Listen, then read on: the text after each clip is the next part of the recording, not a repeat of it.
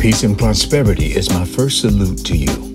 I'm Merton Clark, and welcome to the Word of Truth Revealed podcast. It is my desire to build you up, to increase your spiritual stamina and tenacity, to empower effectiveness, and help you discover your purpose. Enjoy this vibrant and dynamic message. I want to minister to you. I'm ministering a series of messages from the subject called Next. You need to start thinking about what's next. Say, what's next? I believe God wants you to start saying that in your soul and in your spirit. This morning, I dealt with the question, what's next for me? Today at 11 o'clock, I need to preach this message the power of a processed servant. The power of someone who knows how to take it The measure that's on my life, what I carry, didn't come overnight. There's a series of things that I had to go through, and every process servant will tell you. There's some things that you have to go through to be the man or woman of God that He's calling today. So let me encourage you to go through it. Keep your eye on the prize. In other words, while you're going through, you need to say, What's next for me? The next time I lift my hands, the next time I pray, the next time I sow a seed, God may open something up. There's a power that God releases on a processed servant. Father, I give you praise for this next series. I can see it. I thank you for the vision and I give you praise for the sequence of events that are aligning themselves even now. Things are occurring, they're happening. There are arrangements being made now to prepare the atmosphere and your people for what's next. And Father, I thank you that the anticipation of that is rising. Expectation and anticipation, even activation, is on the horizon. Thank you, Lord God, for thinking through my mind and speaking through these lips of clay as an oracle. For where there is no visionary, where there's no oracle, where there's no revealer of truth, where there's no teaching priest, the people cast off restraint. Thank you for order and structure. Thank you for aligning ourselves with your plan. For the anointing comes upon the head and then the beard and then the skirt. Thank you that for that oil rolling, for that oil flowing from the top to the bottom. Sodden the hem of this ministry, your body. And let those who touch the hem of your garment, let them be made whole. Thank you for that. Thank you for all that you do in your people and in our lives. In Jesus' name, amen. Glory to God. Thank you so much. I do appreciate you. I'm excited really excited about this series, uh, what I believe God is saying and doing in our lives, and what He's about to do. I want you to start thinking about on this wonderful day. I want you to start thinking about what's next in your life. A lot of times we focus because of our broken society and our broken soul. We tend to remember the things that are negative that has happened in our lives. Uh, you have five chambers in your soul. You have your will, you have your emotions, your imagination, uh, you have your intellect, and you ha- have memories. And recall is really activating your memories. And usually, what surfaces in the memories are the negative things that happen, and they become triggers to anything that you come in contact with next, because the negative things that happen in the memories always remind you of something that happened in the past. But God is renewing our minds and He's building us up. He's turning us, uh, He's turning us inside out and He's renewing us from the inside out. And what He wants to do is for us to start anticipating a better day, to have good mental health. Uh, uh, be not conformed to this world, the scripture says in Romans chapter 12, verse 2, but be transformed by the renewing of your soul or your mind. Uh, David picked it up in Psalm 23 The Lord is my shepherd, I shall not want. For he makes me to lie down in green pastures. I eat well. He lead me beside still waters. I drink well. But he also restores my mind, my soul. And God wants us to have good mental health.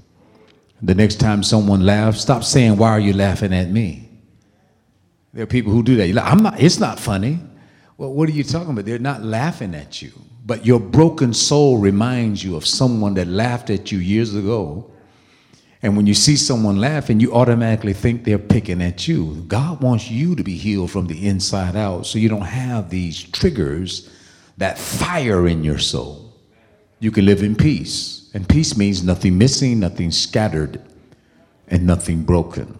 And so when I speak peace, or when the Holy Spirit is releasing peace in your life, He's saying that God wants that which is missing to be found, that which is scattered to be rearranged and that which is broken to be fixed, especially in your memories.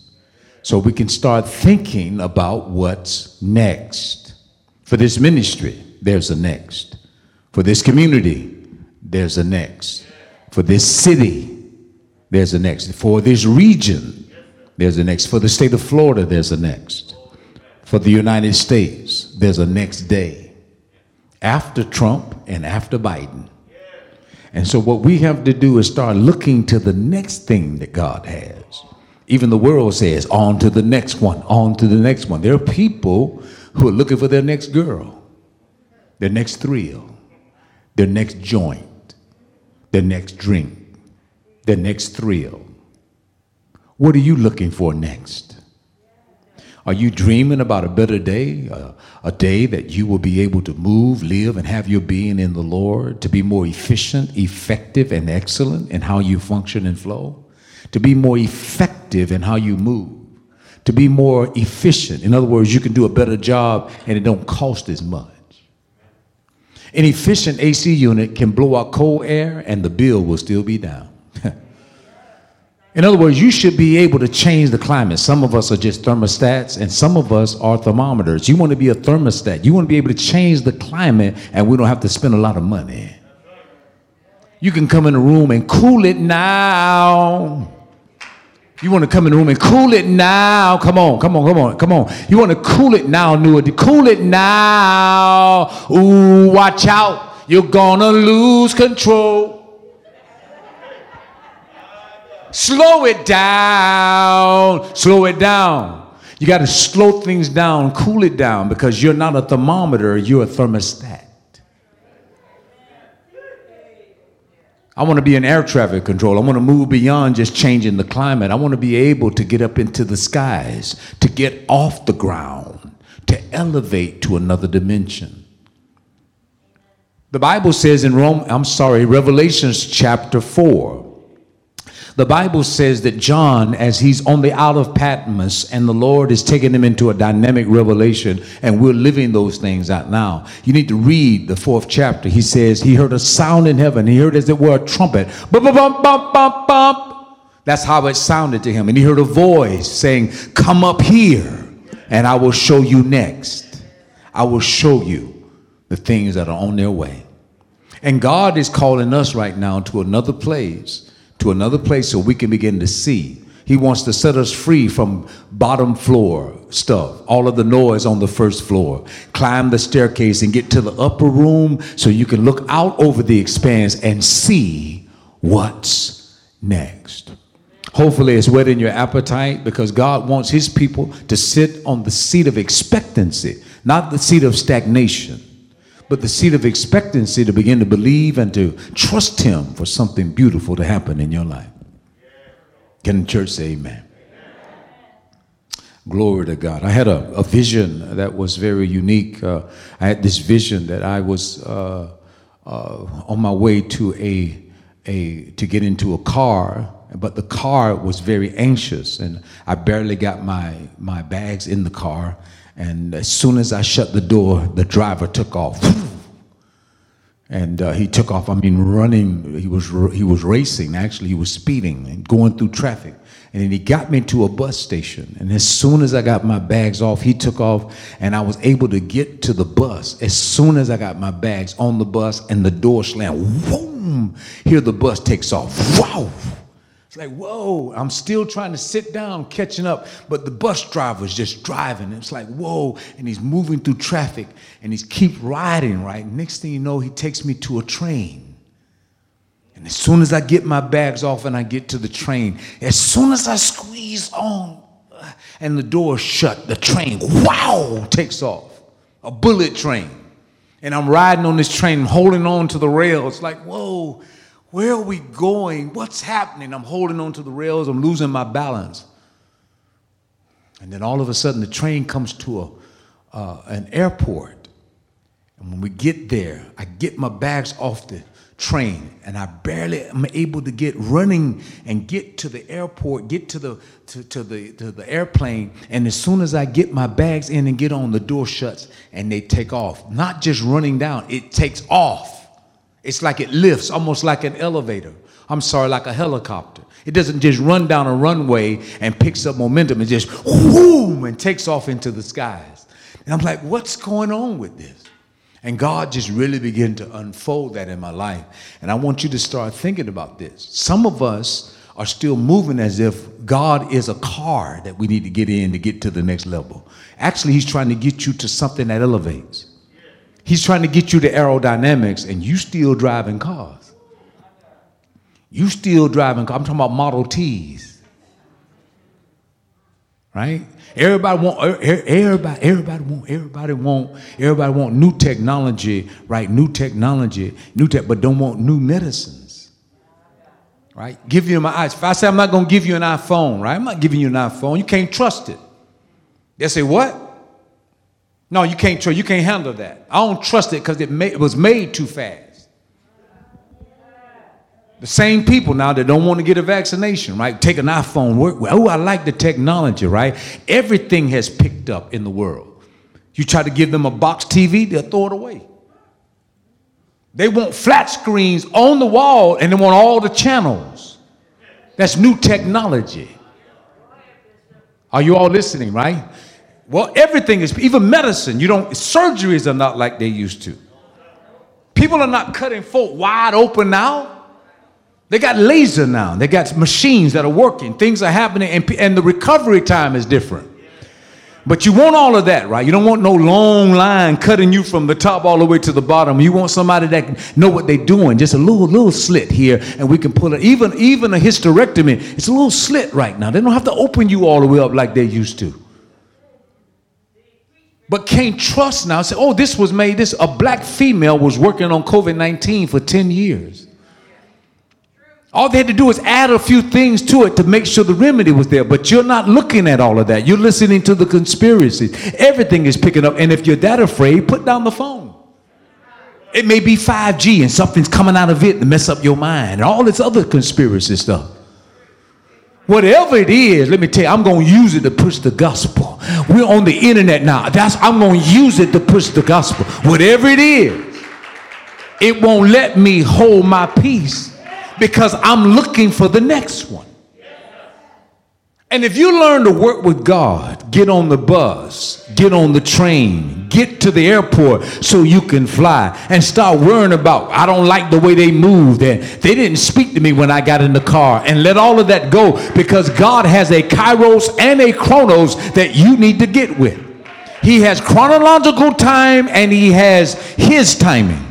And if you're going to get with his timing, you got to learn to get in the car when he calls you, and the car's going to take you to the bus. And when you get on the bus, you better squeeze now and get to the train. If you start waving at everybody and having dialogue, you're going to miss this next trip because the train is taking you to the airport so you can get lift off and get where God wants you to be. While I'm in the car, I'm not falling in love with the car driver.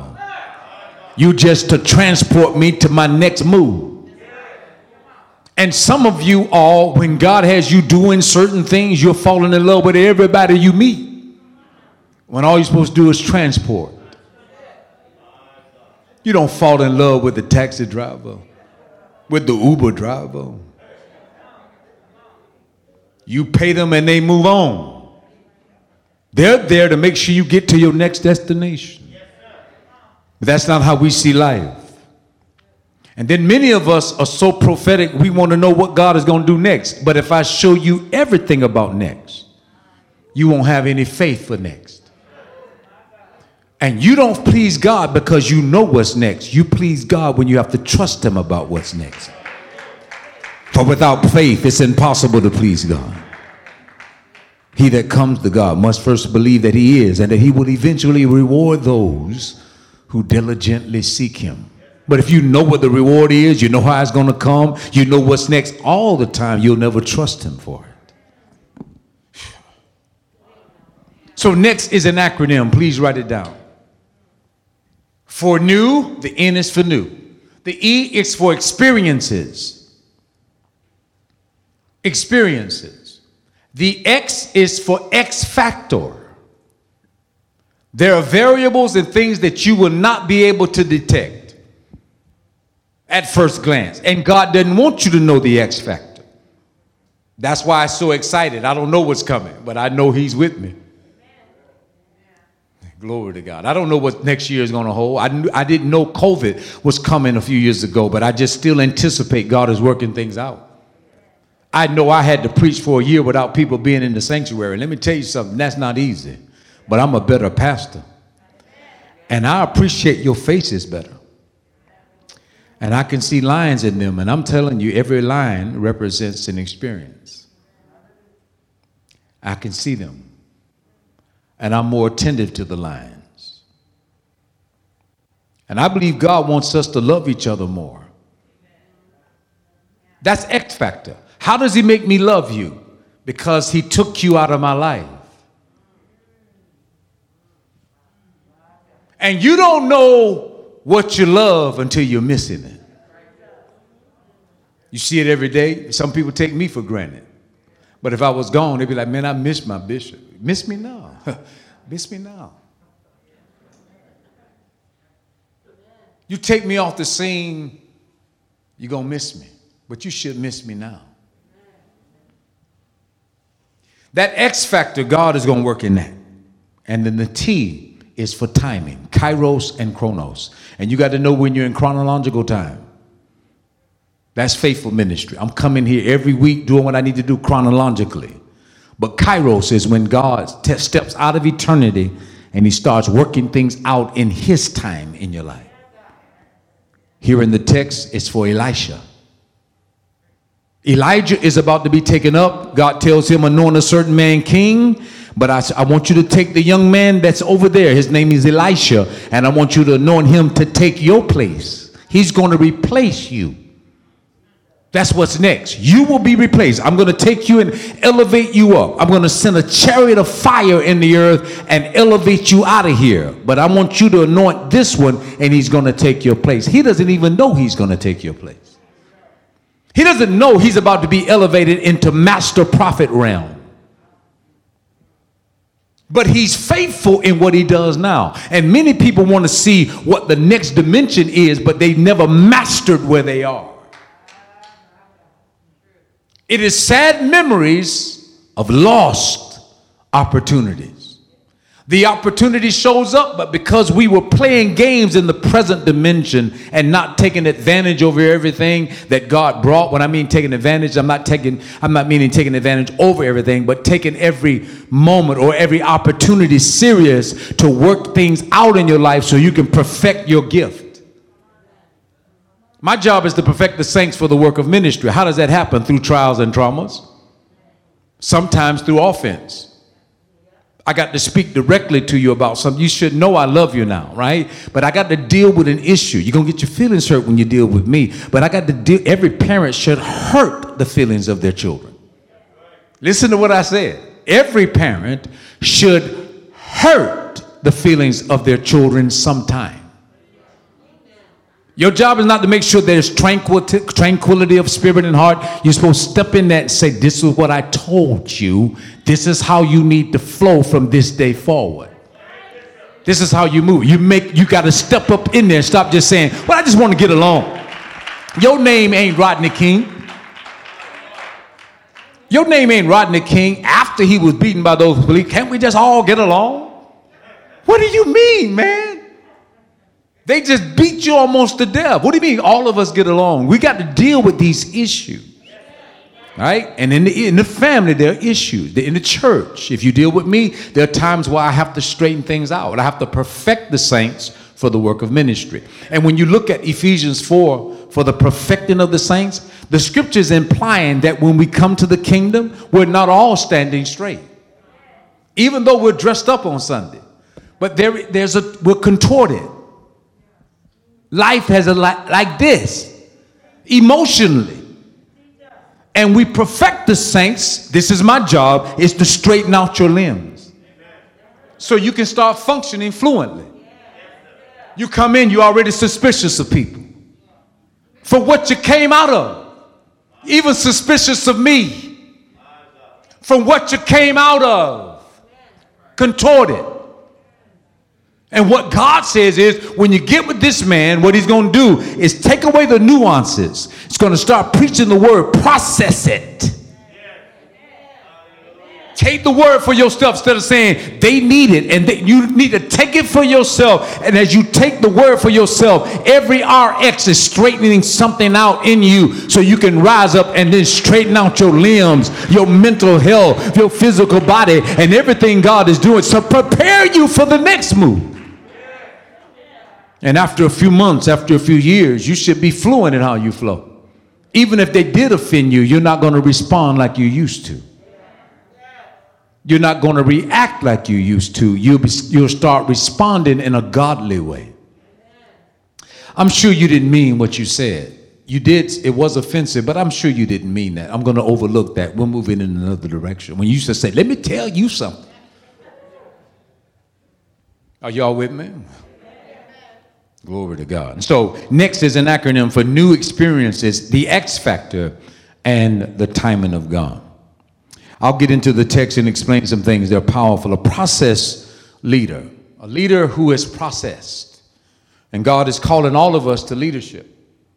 Uh, you may not be running a ministry right now, but you're a leader in the making. There are people in this room that needs to head things.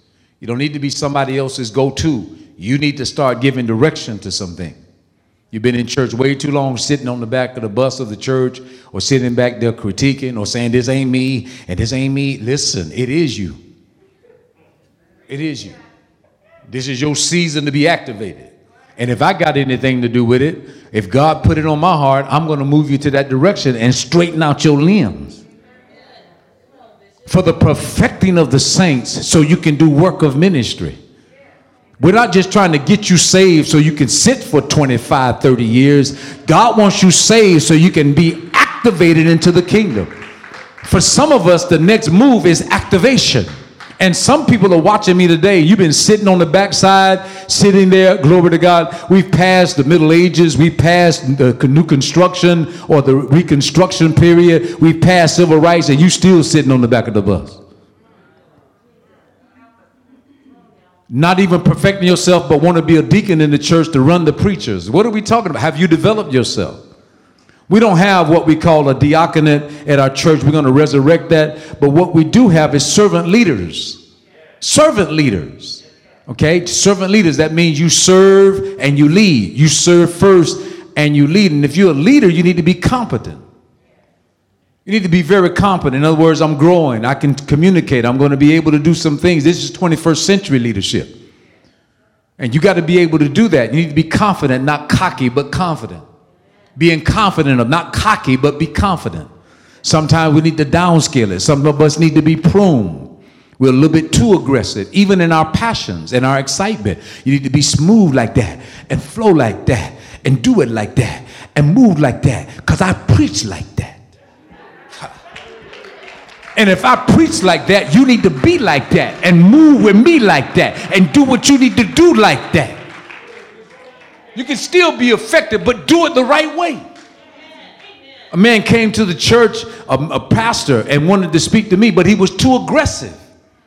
I need to speak to him now. This is urgent, and made the ladies uncomfortable. When he had an opportunity to speak to me, I challenged him on that. So I went off on him and went ballistic, went nuclear. So what you want to talk to me about? He said, Whoa. I said, That's how you approach my staff. So if you're going to come to my door here or talk to my staff, I need you to calm that down. And we both calmed it down. You understand now? You can't handle a man doing you like that, but you do women that way? You better get yourself right before I jack you up. Don't ever come like that. You need to move like me when you deal with my staff. The ladies shouldn't be afraid of preachers. Let me calm down. I'm not angry, y'all. But I'm alpha. I'm alpha. Y'all want alpha? Well, that's what it comes with. Glory to God. We don't sit back and just let you do whatever. What you doing? What you wearing that for? What you wearing that for? Ladies don't want that, right? Can't tell you what to wear. You gonna do whatever. What, what you wearing that for? You represent me. You don't do that. Embarrassing me. Sit that down. If I'm there, you don't start the conversation with men. If I'm there, if it's ladies, you do the talking. If there's men, you don't step before me and start talking to the men. That's alpha. Let me handle that.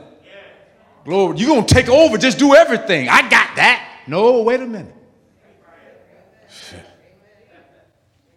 Y'all ready for it? what would you say if there's a bunch of ladies, your man just walk up and just start talking to him while you're there? Yeah, what's up with y'all? Y'all look pretty. y'all, all y'all fine, yeah, and you standing right there. He don't say nothing to you. So how you gonna take it if you start talking to men when I'm there? You never compliment men while your man standing there. You don't say nothing to him. That's why we need to be trained. Can somebody say, man? All right. Thank you. Thank you. Thank you. A process leader is someone who creates conditions. It's a person who creates conditions and allows others to succeed in those conditions. A process leader doesn't say, I'm creating a condition for you to fail. But a process leader creates a condition for you to succeed. We don't give you unrealistic expectations or put you in menial tasks only but we want you to grow. A process leader is a person who leads but also guides. People need guidance. They also support. They also nurture. A process leader will nurture others who they want to succeed. Think about it. The quintessential thing here is that a process leader wants those who are working with them to succeed. It's called the art of synergy. In other words, if I'm doing the work, all of the work myself, and you're not doing anything, then I'm going to burn myself out in a few years. But if all of us begin to work together, we can accomplish so much more, even if you only did small things. Small things. If all of us work together and all of us do small things, together, synergy say we can accomplish great things as a group. I can preach myself happy and preach myself to death and everybody else sit back and say he was a good preacher. But if I can create a condition for you to, to thrive in, and if I can nurture it and support you so you can succeed, and all of us become successful, the movement picks up momentum.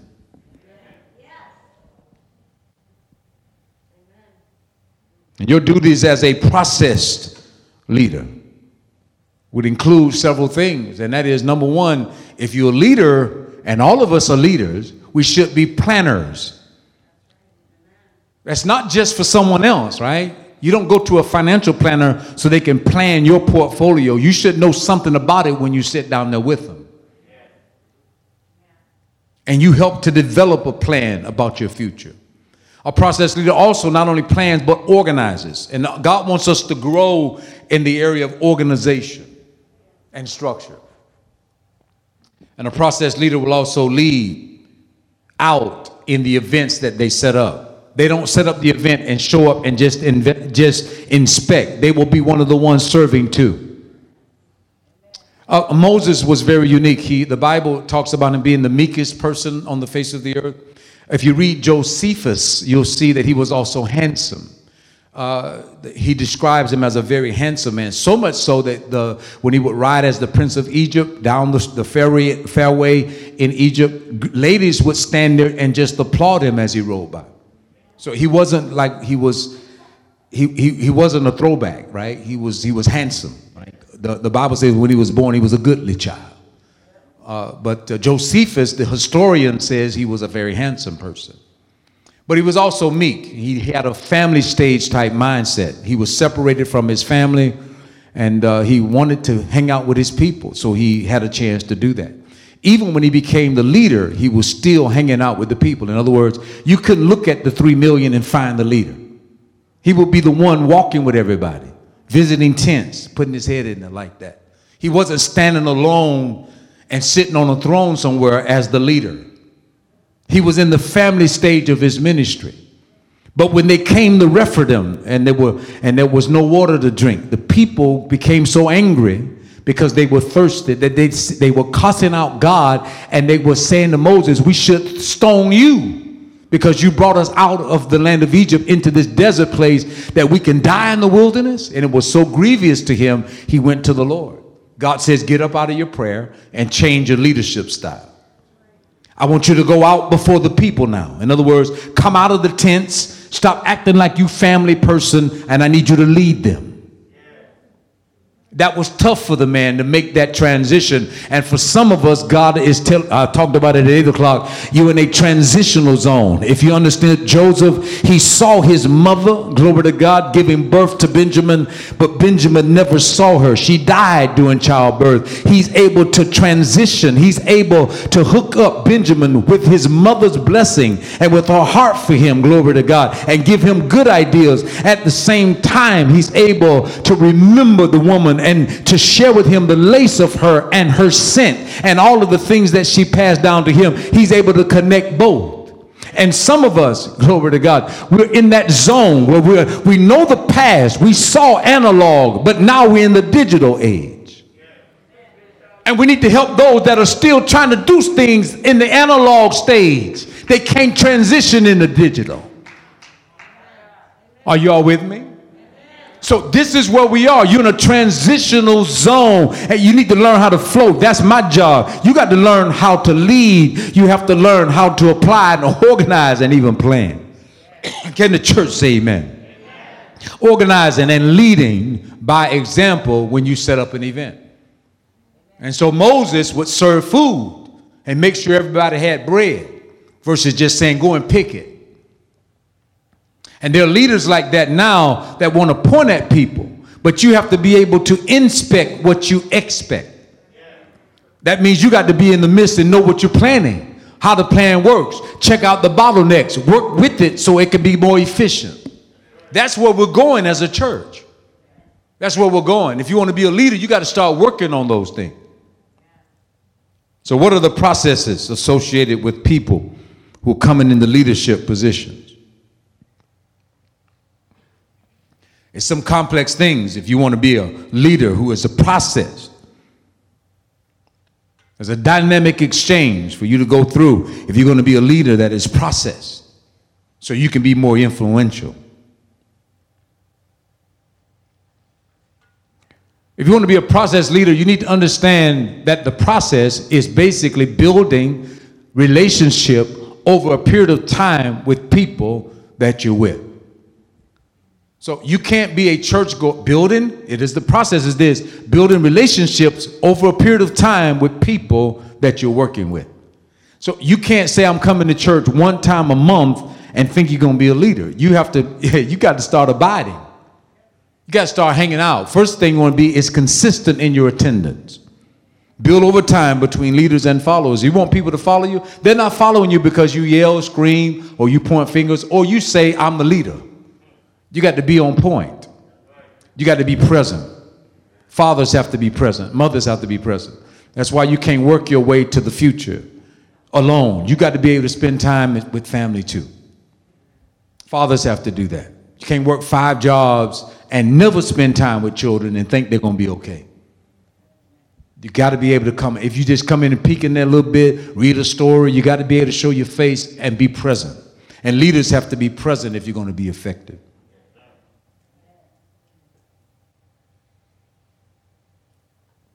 Between leaders and groups that you're going to be working with, you got to learn how to be effective. You got to learn how to depend on each other. So in our point men ministry, we call it AIM now, but in point men, the concept was if we have four men moving in one direction, one man is going to be in the east. I'm sorry, in the west. Another man is going to be in the north. Another man in the south. Another man in the east. But we're in a wedge formation. A wedge formation.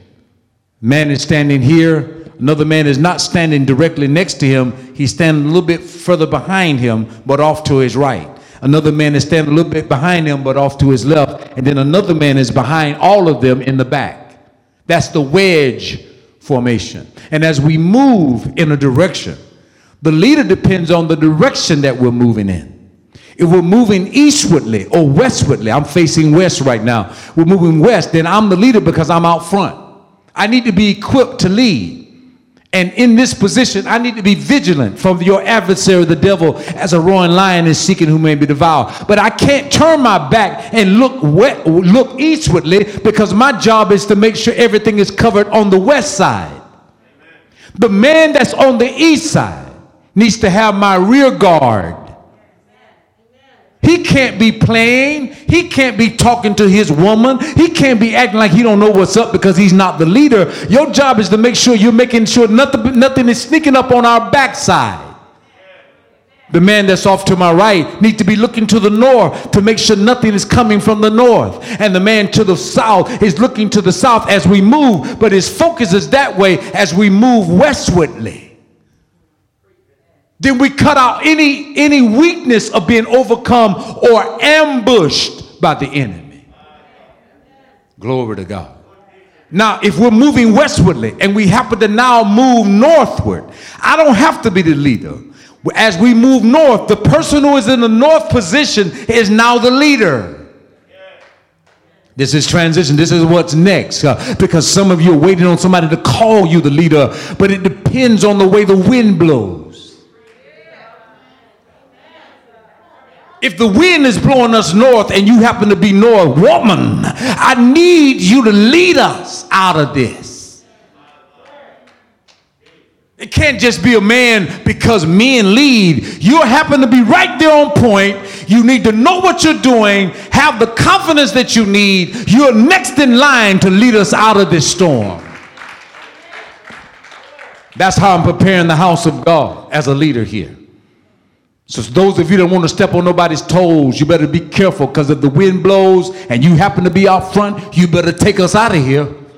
Pull out your machete and start cutting down some bush so we can get up out of here. I was in Okinawa. I was in Okinawa and I was in the infantry. I didn't have a good time in Okinawa. I was in the infantry, in the Marine Corps, Iwo, Iwo Jima type stuff. And the leader that uh, we had, uh, we, were, we, were, we were marching at night in these cliffs, and he fell 15 feet and broke his leg.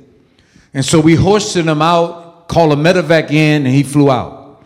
The next man didn't know how to read a compass, but he, he was ignorant. He wouldn't say, I don't know how to read a compass. He's the leader, but he's got us walking around in circles. Now, I'm new in the group. But I was at Quantico, Virginia, and I got the training about how to work with compasses and to read maps. And I, one day it just opened up, and I learned how to do that. The sun rose the next morning. He still got us going around in circles. I remember we crossed this log about 15 times, man. But I wasn't the leader. And in the Corps, you don't just start talking and running your mouth. You don't do that. You got to follow the leader. And that's how it is, even if all y'all go to hell. That's how it is in the Corps. I wouldn't recommend anybody joining the Marine Corps. You don't have that mindset. Well, anyway, the guy got frustrated because people started being frustrated. Man, what's up? You don't know what you're doing? I was quiet in the back. So he said, um, Does anybody know how to read a, a compass or a map? And everybody was quiet. I said, I do. And I was in the back. He said, You do? You're new here. I said, Yes, but I know how to read a map. So he didn't give me the map, he flung it like this. And I caught it in the air, hit my knees, and started navigating. Listen to what I'm saying. I caught it in the air, hit my knees, and started navigating. Doing what I do. Oh, we're here The camp is about 200 meters this way. We're going to come out into a clearing and we'll be able to go to the camp, but it's 200 meters this way. They said, All right, man, since you know what's going on, lead out. So I said, Give me a machete and just started cutting through brush. I mean, but vicious. God, breaking, God, God, God, start breaking stuff like that. I mean, aggressively. But after a while, the young men that were with me started moving like I moved. Since he know what he's doing, or it looks like he knows what he's doing, he's got confidence, we'll go with it. All of a sudden, we stepped into a briar patch. I mean, full of thorns. But because I made a commitment, I got to go through the patch and I got cut up while I was going through. But I kept breaking and chopping, I mean, chopping things up with that machete, and they got cut too. And they did exactly like I was doing until we came to a clearing. And when we came to that clearing, they said, Oh man, wow, he was right. I didn't say a word. I said, move this way. Start. They all followed me until we got back to the camp. And I went in my room, and over the night, they started coming to me at night. Said, Man, thank you for so, thank you so much. And I didn't ever have to say I'm the leader after that, even though I was new on the block. Because once you make a commitment, it doesn't matter what you got to go through. It doesn't matter what you got to cut through. Since you made the commitment, you do it anyway. That's the price of being the leader. It's not just getting something on Pastor Appreciation Month. It's what do you do for the other 11? When no one else is around and you say we must go this way, and you know you're going to lose people along the way because they don't understand. I don't like that decision and I don't like what's going on, but they are not responsible for all of these people. And those with the leader need to learn how to move with the same fervor if you really believe.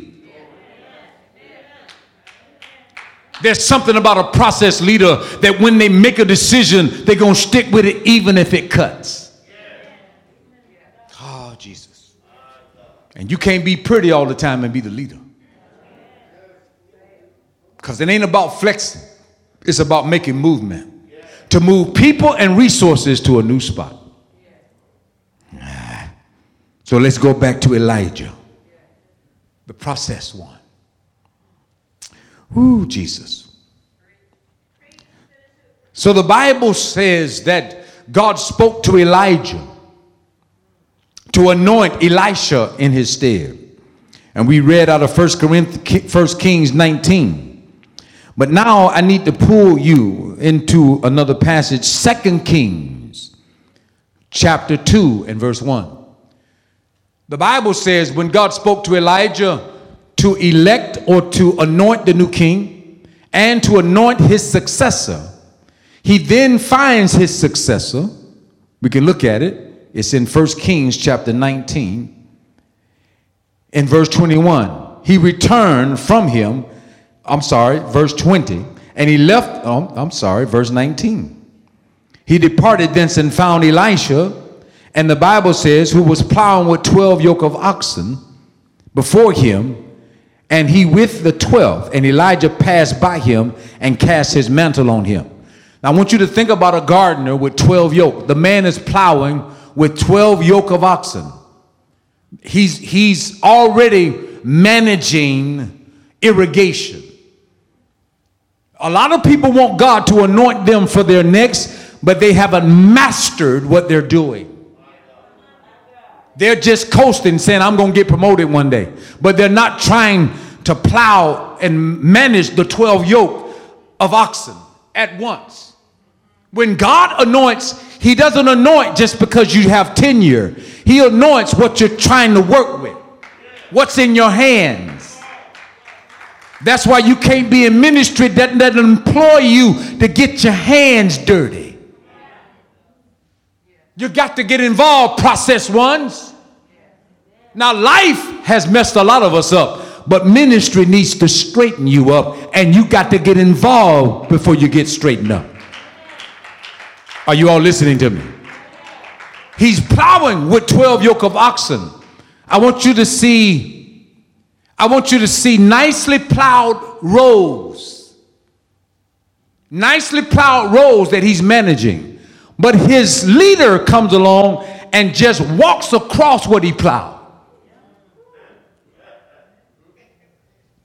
In other words, I got this going on, I've been doing it well, but the leader who's about to anoint him doesn't care about all of that. He just walks across it and lays his mantle on it, walking and stepping on his new plans. Many of you would have quit right then because you're offended because somebody walks across your fields or don't give you your props or don't tell you how wonderful you are because that's what you think is good for you. But if you're going to be a process leader, you got to learn how to be offended and keep moving. Good God from Zion. Some of you, the reason why you're not promoted, because everything that happened on your job, you start throwing your neck. Don't throw your neck here. Throw your neck in praise. You can throw your neck in, the, in, in praise and worship. And if you get lost in praise, you'll find yourself in worship. You can take any attitude to praise. If you really praise God well, He'll change your attitude in the midst of it. And you'll begin to worship Him in spirit and in truth. That's why I don't care if you had an argument before you came to church. I don't care if they said something that hurt your feeling. You take it in your praise, and eventually you'll move into worship. Oh, Jesus. Elijah come along. Now he looks like a Rastafari. He has dreadlocks. He's wearing camel's hair turned inside out. And he walks right across his nicely plowed fields and disturbs what he's done. Stirred, disturbed his religion disturbed his religion, disturbed his religion, disturbed the fact that he's been in church all of his life, disturbed the fact that he's got a good family. Don't care nothing about that. Disturbed the fact that he's always done well, ain't never been out in the street, always working. Walk right past that, walk right across that without acknowledging it. And some people are coming because you're so broken. You come into the church because you want somebody to acknowledge what you've done. God is saying it's time to move to the next dimension. And if you're going to move to the next dimension, you got to learn how to let somebody offend you about what you've already done. I see something great in you. But to get to it, you're going to have to be offended a little bit. You're way too cool. And you need to learn how to confront some stuff. You see what's going on in your family and you won't say a word. And you need an Elijah to step up in your life and say, it's time to shift. Glory to God. I see something great in you. God even told me that you're going to be my successor, but you're not ready for it yet. You get offended too much. Ah. Glory to God. Woo, Jesus.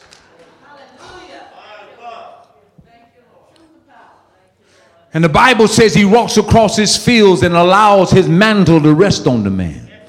Notice what he does. He doesn't say, What are you doing in my fields? The Bible says he leads the oxen. Look at his heart is right. In other words, if you, I recognize that God is using you, and I recognize that there's a measure to your life, and I recognize that you call rain to fall, and rain fell, it, and then you call for a famine, and rain stopped for three years and six months, and you prophesied to kings, and there's evidence that's in your life that God is with you. No, I don't like your attitude. You're schizophrenic, but I see something that's going on in you, and I want the measure of it in my life. And when he came to the man, and let the mantle rest on the man. The Bible says he left what he was used to doing. This is a moment right now. God is calling many of us to leave what we're familiar with. For me, leave what you've been gifted to do.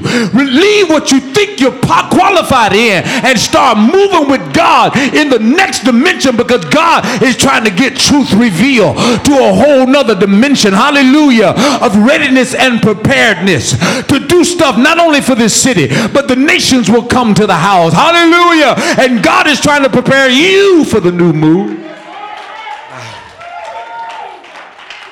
Ah. Glory to God. Somebody give him glory and praise.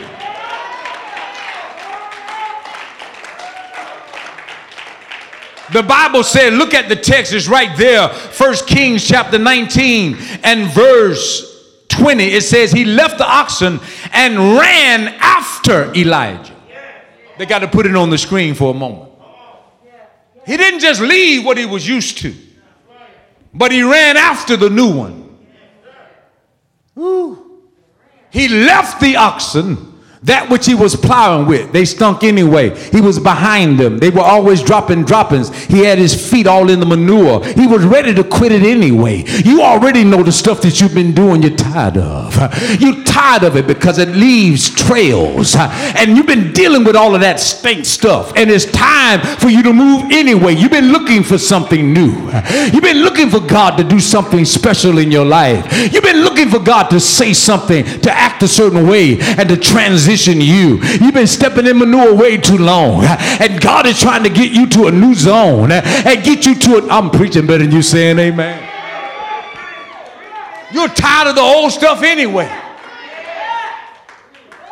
And some of you need to send me a check and say, Thank you for slapping me. Thank you for getting me out of that old way. Thank you for getting my mind right. I was way too sensitive before I came here, and God is straightening my life out.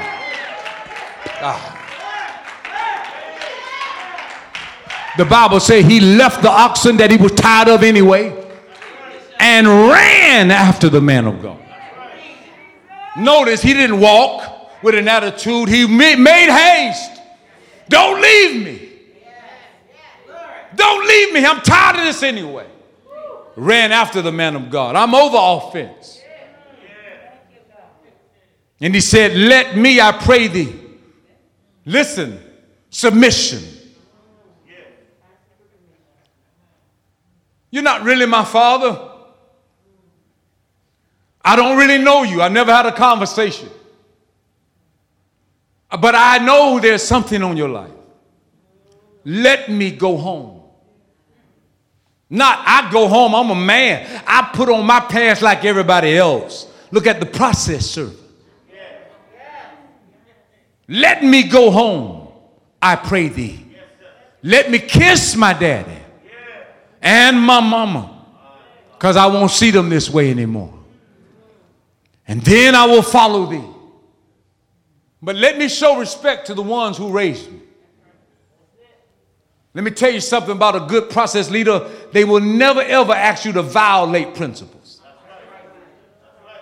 or show disrespect to the previous authority that's in your life.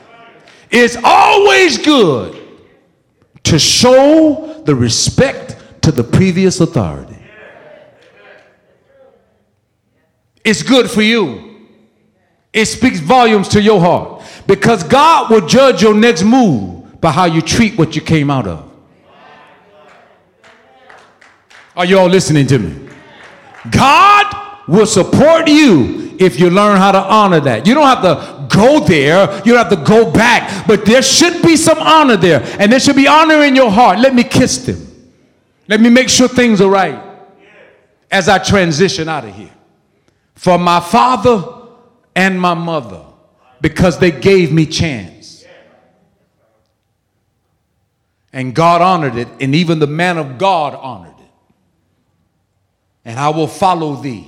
I'm not going to try to walk next to you and tell you what to do, but I'm going to come in alignment with you and follow you.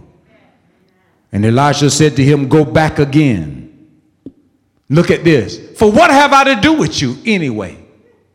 Look at what he says. he walks across the man's fields. He walks across them and offends him. The man said, Let me go back and kiss my mom. He don't say, Oh, that's good. What have I to do with you in? Go. That's how he did it. Go. And many of you never would have returned to a person like that. Because you're so offended. You've been in church way too long.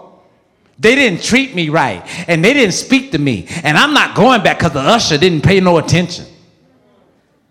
How in the world are you going to rule the nations and you can't handle that?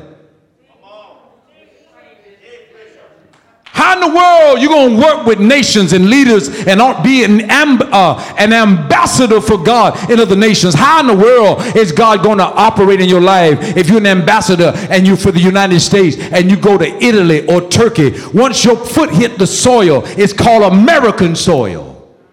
Under your feet. Anybody killing you there would have to come against the American government. The wrath of the government will fall on them if you're an ambassador. Wherever your feet hit is American soil.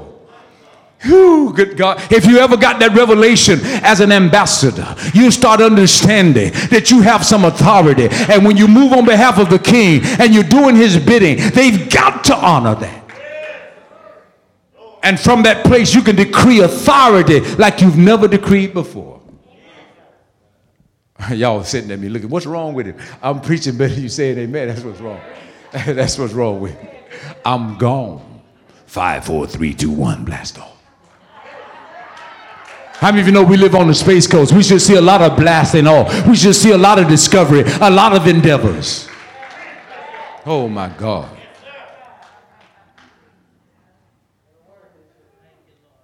And he returned back. Look at that. He took a yoke of oxen, slew it, prepared a meal for his family, presented something nice, and then he went after Elijah and ministered to him. He's not divided now with his foot in one house and his other foot in the other.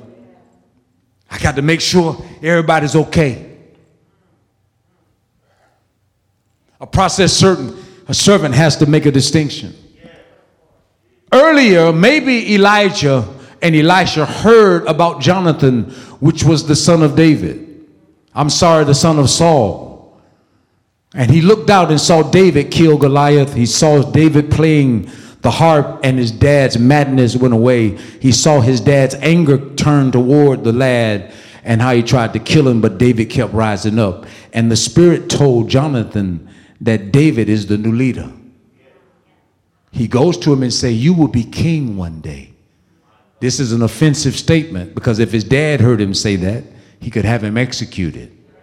But he know he knew it so much that he goes to the young man and say, "I see God's hand is on your life and you're going to be the new king." This is where he failed. He should have aligned himself with David. But he was more tied to bloodlines. And he wound up dying with his daddy in the field when he should have been David's first mighty man. And I'm listening, listen to what I say. If God ever give you a revelation about what you need to do, you need to go with the heavenly vision. A process servant is able to go with the vision even though it's difficult. Same thing happened with John the Baptist. You heard God say, This is my son in whom I'm well pleased. Hear him. You heard God say, Whoever you see the dove come upon, the Spirit fall him like a dove, is my son. You heard that. There's one coming after me whose shoes I'm not worthy to unloose. Uh, he will baptize you not just with water, but with fire which is on high. But after he baptizes Jesus, John goes back to baptizing when he should have stopped baptizing because Jesus is on the scene and go after him.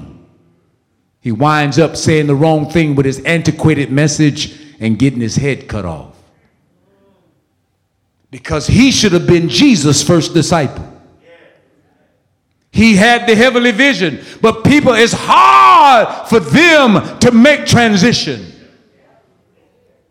Glory, hallelujah. That should not happen to you because you have the wisdom. I can't do it all in one day. I have to come back. I have to come back with this. I have to come back. I have to come back. Oh, God, help me. Oh, God, help me. Oh, God, help me. Glory to God. Oh, God, help me.